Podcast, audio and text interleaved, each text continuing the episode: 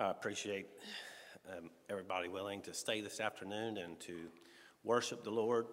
Uh, Lord, it's been good to each one of us all the days of our life, and wanted to speak on a subject or ask a question that the Lord proposed to Abraham. He asked him in Genesis 18 and 14 Is anything too hard for the Lord? Is there anything too hard for the Lord.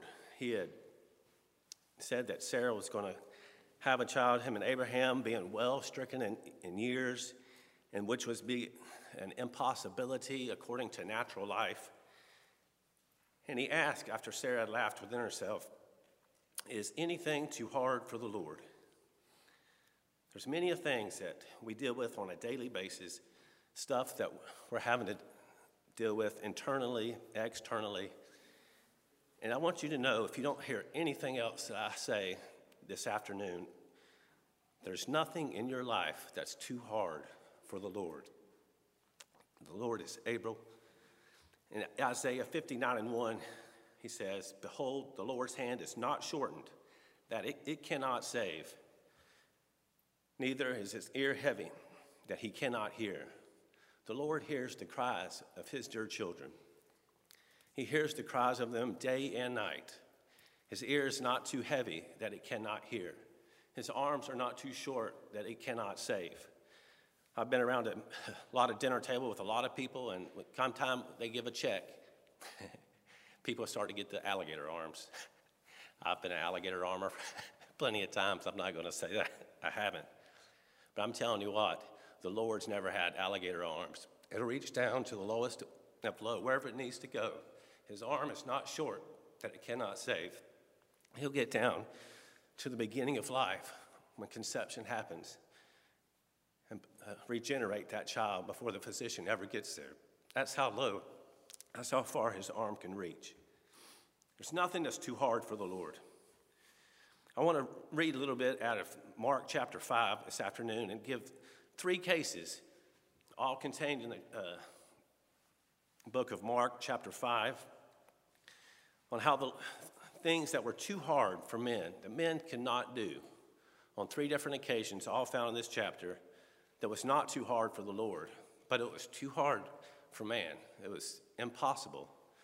Uh, later on in chapter 4, the Lord had just got through speaking to parables to his children. He exp- uh, explained all, all the parables to them. And down in verse 33, we read, With many such parables spake he the word unto them as they were able to hear it.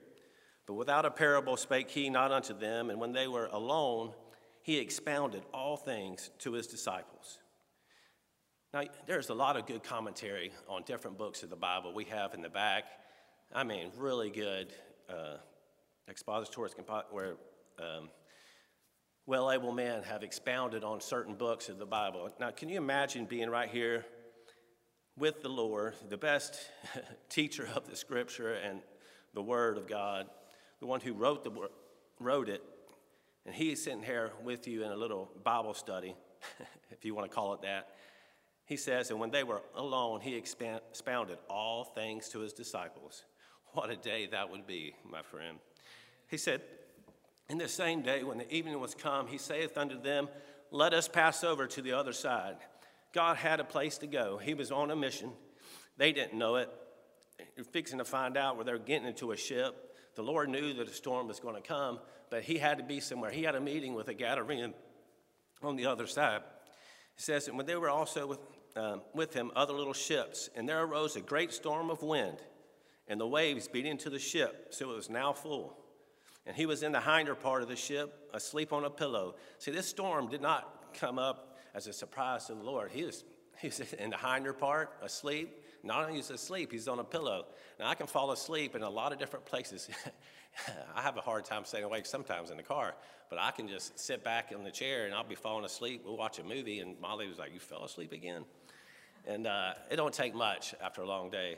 But I assure you, he wasn't down there because he didn't care. He, he knew that storm was coming, but he was going to the other side. So he directed his disciples to get on the ship go to the other side. He had a meeting. He was always on time. He knew where he had to be at all times. There was nothing that surprised the Lord. Not this storm. It may, some storms may surprise us in a lot here, but I'm telling you, there's not a storm in our life that's too hard for the Lord to help get us through it. He may not uh, send the storm away, but He'll help us get through it. He was asleep on a pillow, and they awake him, say, Master, carest not that we perish. Of course, he cared for them. He had them get on the boat. He, was going to protect them, but he was not surprised by it. He was asleep. But a lot of times in life, we're going through things that we think are just too hard for the Lord. My case is different. I'm telling you, I may not understand your case, but God understands your case. He knows, He cares, and there's nothing too hard. I don't care how hard it is, it's not too hard for the Lord. He said, He rebuked the wind, said, Peace be still, calm the waters, just like He can for you and for me. He's able to do it. The war that's going on across the world, I'm telling you, it's not too hard for the Lord to deliver His people, no matter where they're at. He said, Why are you so fearful? How is it that you have no faith? And they had feared exceedingly and said one to another, What manner of man is this that even the wind and the sea obey him? So they're coming over. The Lord has a meeting with this wild Gadarean, a man that no man could tame, no, no man could bound. It was impossible. He, his dealing was with the devil himself. Like I said, there's a lot of devils and evil spirits that we have to deal with. There is a spiritual world that we're all having. We have the natural, and there is the spiritual. And I'm telling you, this man was ate up with it, with a legion of men, uh, devils in him, and that was a lot. That wasn't just a few. I'm talking about he was covered from head to toe, almost a picture of sin itself. He says, and there came over unto the other side of the sea, into the country of the Gadarenes. And when he was come out of the ship, immediately there met him out of the tombs a man with an unclean spirit. This is what kind of man that came to meet Jesus. He said, and it gives you a little description here, who had his dwelling among the tombs, and no man could bind him, no, not with chains, because he had been often bound with fetters and chains. They didn't just try a once and done type of deal, chain him up one time and say, well, that didn't work he had been bound with fetters and chains often. And the chains had been plucked asunder by him, and the fetters broken in pieces. Neither could any man tame him. No man could tame him. You know, the Lord rode upon the donkey in Jerusalem, upon a colt, of an ass that could not be tamed. And no man had ever ridden him. That means he hadn't been tamed. He was a wild. And this is exactly how it's described here of this man. He could not be tamed. Man could not bind him. But I tell you, somebody who could, somebody who could release the chains, and that was the Lord. It was nothing too hard for the Lord. He was night and day. He was in the mountains and in the tombs crying and cutting himself with stones. I read where that's probably his feet upon the stones of the mountain. Regardless, he was cutting himself with stones. But when he saw Jesus afar off, he ran and worshiped him. I want to see Jesus afar off. I want to see him up close in my life. I want to see him all the time. You say, I've never seen Jesus with my naked eye, but I've seen him with my spiritual eye. And one of the places is in the house of God, in, the, in your prayer life, in your reading of the scriptures, waking up in the morning and seeing Jesus. I'll take Jesus afar off, I'll take him up close, I'll take him any way I can get him. The disciples took him, took him even as he was in the ship at the end of chapter 4. They didn't care, they took him even as he was. And that's what I want. I want to, when he saw Jesus afar off, he ran and worshiped him. And it goes on to talk about how the devils had an interaction and did not want Jesus to send them out uh, out of the country. So they asked him to let them go into a, a herd of swine, about 2,000. They were choked in the sea. And they that fed the swine fled and told it in the city. Now, here's something that I don't think was a good report. I think these people were highly upset at what just, what just happened. Their livelihood had just been taken away and down the sea. And they were, they were going to end up choosing for Jesus instead of being in the presence and fellowship with Him, had chosen the works, their job, their livelihood over fellowship with the Lord.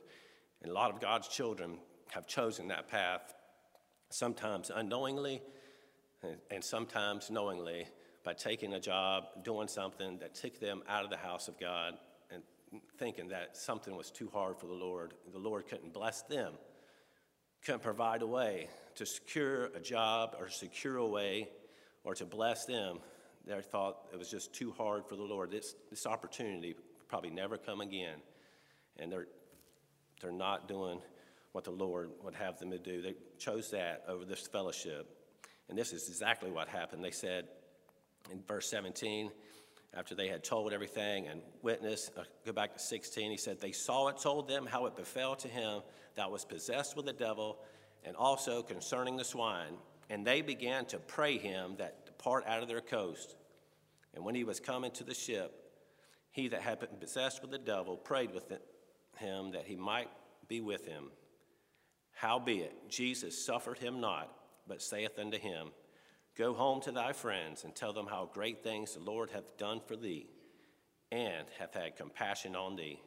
He could have went with Jesus, and there been nothing wrong with him doing that. But the Lord wanted him to go back and be a witness to his friends, to his family, to the ones around him, to be able to witness the state he was in, kind of like the state of death and sin that we were in. And God made us alive in Christ by the power of God because there was nothing too hard for the Lord, not even being dead in trespasses and sins. He wanted him to go back, and that's what we should all do. We should go and tell what good things the Lord hath done for us. Why not? That's what we should be doing. He told him, Go to thy friends and tell them how great things the Lord hath done for thee. He departed and began to publish in Decapolis how great things Jesus had done for him, and all men did marvel. He started preaching, preaching, preaching to all those around him. Went up into Decapolis. I tell you, I know there's nothing too hard for the Lord because he, he got a shy kid that's tenderhearted. I'm supposed to be tenderhearted.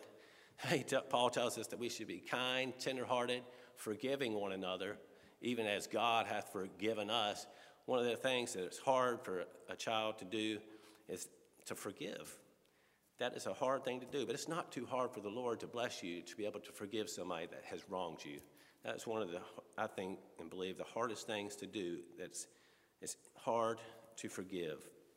He says, when Jesus passed over again by ship into the other side, here he is. He's, he's on a mission. He's going back across the sea. Much people gathered unto him, and he was nigh unto the sea. And behold, there cometh one of the rulers of the synagogue, Jairus by name. And when he saw him, he fell at his feet. The Galilean ran and worshipped him. Jairus saw him, fell at his feet, and besought him greatly, saying, My little daughter lieth at the point of death. I pray thee, come and lay thy hands on her, that she may be healed, and she shall live. And Jesus went with him, and much people followed him and thronged him and a certain woman which had an issue of blood 12 years. Here's number two in the story as he's going to Jairus' daughter, a woman with an issue of blood. Now, the Galilean had an issue with the devil and devils and evil spirits. Here, this certain woman had an issue of blood 12 years. Here's our physical ailments that we have to deal with here in this life. She had dealt with this issue for 12 years and had suffered many things of many physicians and had spent all that she had. And it was nothing bettered, but rather grew worse. She spent all that she had. There was no man, not any physician, that could help her out. And not only could they not help her out, she became worse. She spent all that she had. She only got worse. She suffered many things of many physicians no man could help her. The Lord could, though. There was nothing too hard, not spiritually, and here we have physically, that no man could help her, but the Lord could, and he was on his way to do it. He, she saw him, she heard of him. It says in 27, and when she had heard of Jesus, came in the press behind and touched his garment.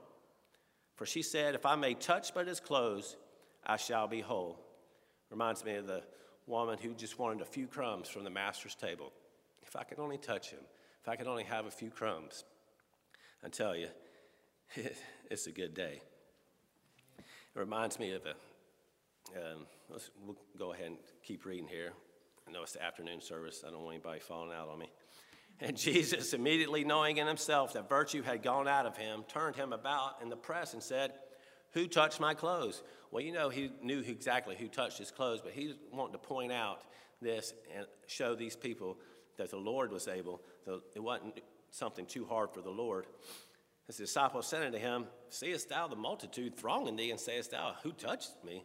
Like, what are you talking about? And he looked round about to see her. He turned around to see her and that had this done this thing. But the woman, fearing and trembling, knowing what was done in her, came and fell down before him and told him all the truth. Here she is confessing her sins. She fell down to worship, confess. She had been relieved of something that it was basically impossible to her at this point. When you're dealing with something for so long, it looks like there's no alternative, no way out of it. Here she just falls down, confesses the truth. Unbelievable. He said unto her, Daughter, thy faith hath made thee whole. Go in peace and be whole of thy plague. And while he yet spake, they came from the ruler of the synagogue's house, certain which said, Thy daughter is dead. Reminds me of Lazarus when they thought it was too late, you know, Lazarus is dead. And uh, basically, what they're saying here is, is you've, you've wasted your time healing this woman, being thronged by the multitude, turned around and gave your virtue to her, made her whole, and you know, why troublest the master? Thy daughter's dead. As soon as Jesus heard the word that was spoken, he said unto the ruler of the synagogue, Be not afraid, only believe. I tell you, when you listen to the Lord, we're not to be afraid. We're only to believe what the press and everybody else is saying, what is a dead end or what's over. I'm telling you, only believe. Be not afraid. The Lord is in control, and it's nothing too hard for him. He says, he suffered no man to follow him, save Peter, James, and John, the brother of James. And he cometh to the house of the ruler of the synagogue, and seeth the tumult, and them that wept and wailed greatly. See, she had died. This is something that they just didn't sit around and wait for her to pass away. They took great measure on trying to save the girl's life, but what? They could not do it. Man could not uh, prevent her from dying. So he says, When he was come in, he saith unto him, Why make ye this ado and weep? The damsel is not dead, but sleepeth. And they laughed him to scorn. As far as the Lord is concerned, she sleepeth.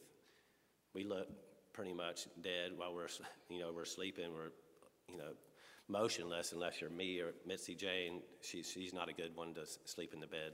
I tell you, if you ever have her over to your house to spend the night to help us out, Make sure she has her own bed, or you will not get any sleep. Okay? so he said, But she's sleeping. And they laughed him to scorn. But when he had put them all out, he taketh the father and the mother of the damsel and them that were with him, and entered in where the damsel was lying. And he took the damsel by the hand and said unto her, Talitha cumi, which is being interpreted, Damsel, I say unto thee, arise. He told Lazarus to come forth when the Lord speaks, it's an action. There's always a reaction to every action. And when the Lord speaks, I can guarantee there's a reaction. He said, Arise. And straightway the damsel arose and walked. Oh, I love that. You know, when the Lord raises us up in regeneration, we need to start walking. And that's what happened. This wasn't no spirit that he brought forth. He brought, she came forth, she arose, and straightway she started walking. For she was at the age of what? 12 years. The lady had the infirmity for 12 years. It don't matter what stage of life you're in. Here's the young lady who's 12 years old, obviously an older lady that had a uh, issue of blood for 12 years, or you're this wild Gadarene that's been tormenting everybody for years and years and years. It's nothing too hard for the Lord. She said, For she was at the age of 12 years, and they were astonished with a great astonishment. And he charged them straightly that no man should know it, and commanded that something should be given her to eat. I tell you, Lord puts us in relationship to Him. Not only we should start walking and going out and telling everybody how great and awesome things the Lord has done for us in our life, how He's took us out of the miry pit and clay, set us on a rock. I'm telling you, we should be going out. We should be walking. We should be doing like the he told the wild Gadarene and going home and telling our friends what great things the Lord, the Lord has been good to us all our life. No matter what we deal with from now to the time we draw our last breath, just remember what he told Abraham and Sarah. He said, There's nothing too hard for the Lord. His hand is not shortened. It cannot save, neither is ear heavy. He hears the cries of us. And I want us to always remember, and I have to remember myself, it's not too hard for the Lord. It's impossibility on a lot of things in this life. It's impossible for man to, no man can come to the Father except, or Jesus, the Father draws him. That's a no man thing. That's impossibility with man. All these cases here we read this afternoon is an impossibility. No man could help him. No man could bind him. No man could uh, heal the woman with the stuff that we deal with. We, we have to deal with this all the time. This is part, that's why the Bible is so great. It's up to date. You can take any of these and put them into our daily lives and draw from them and remember the great promises of God that it's nothing, nothing too hard for the Lord. I thank you.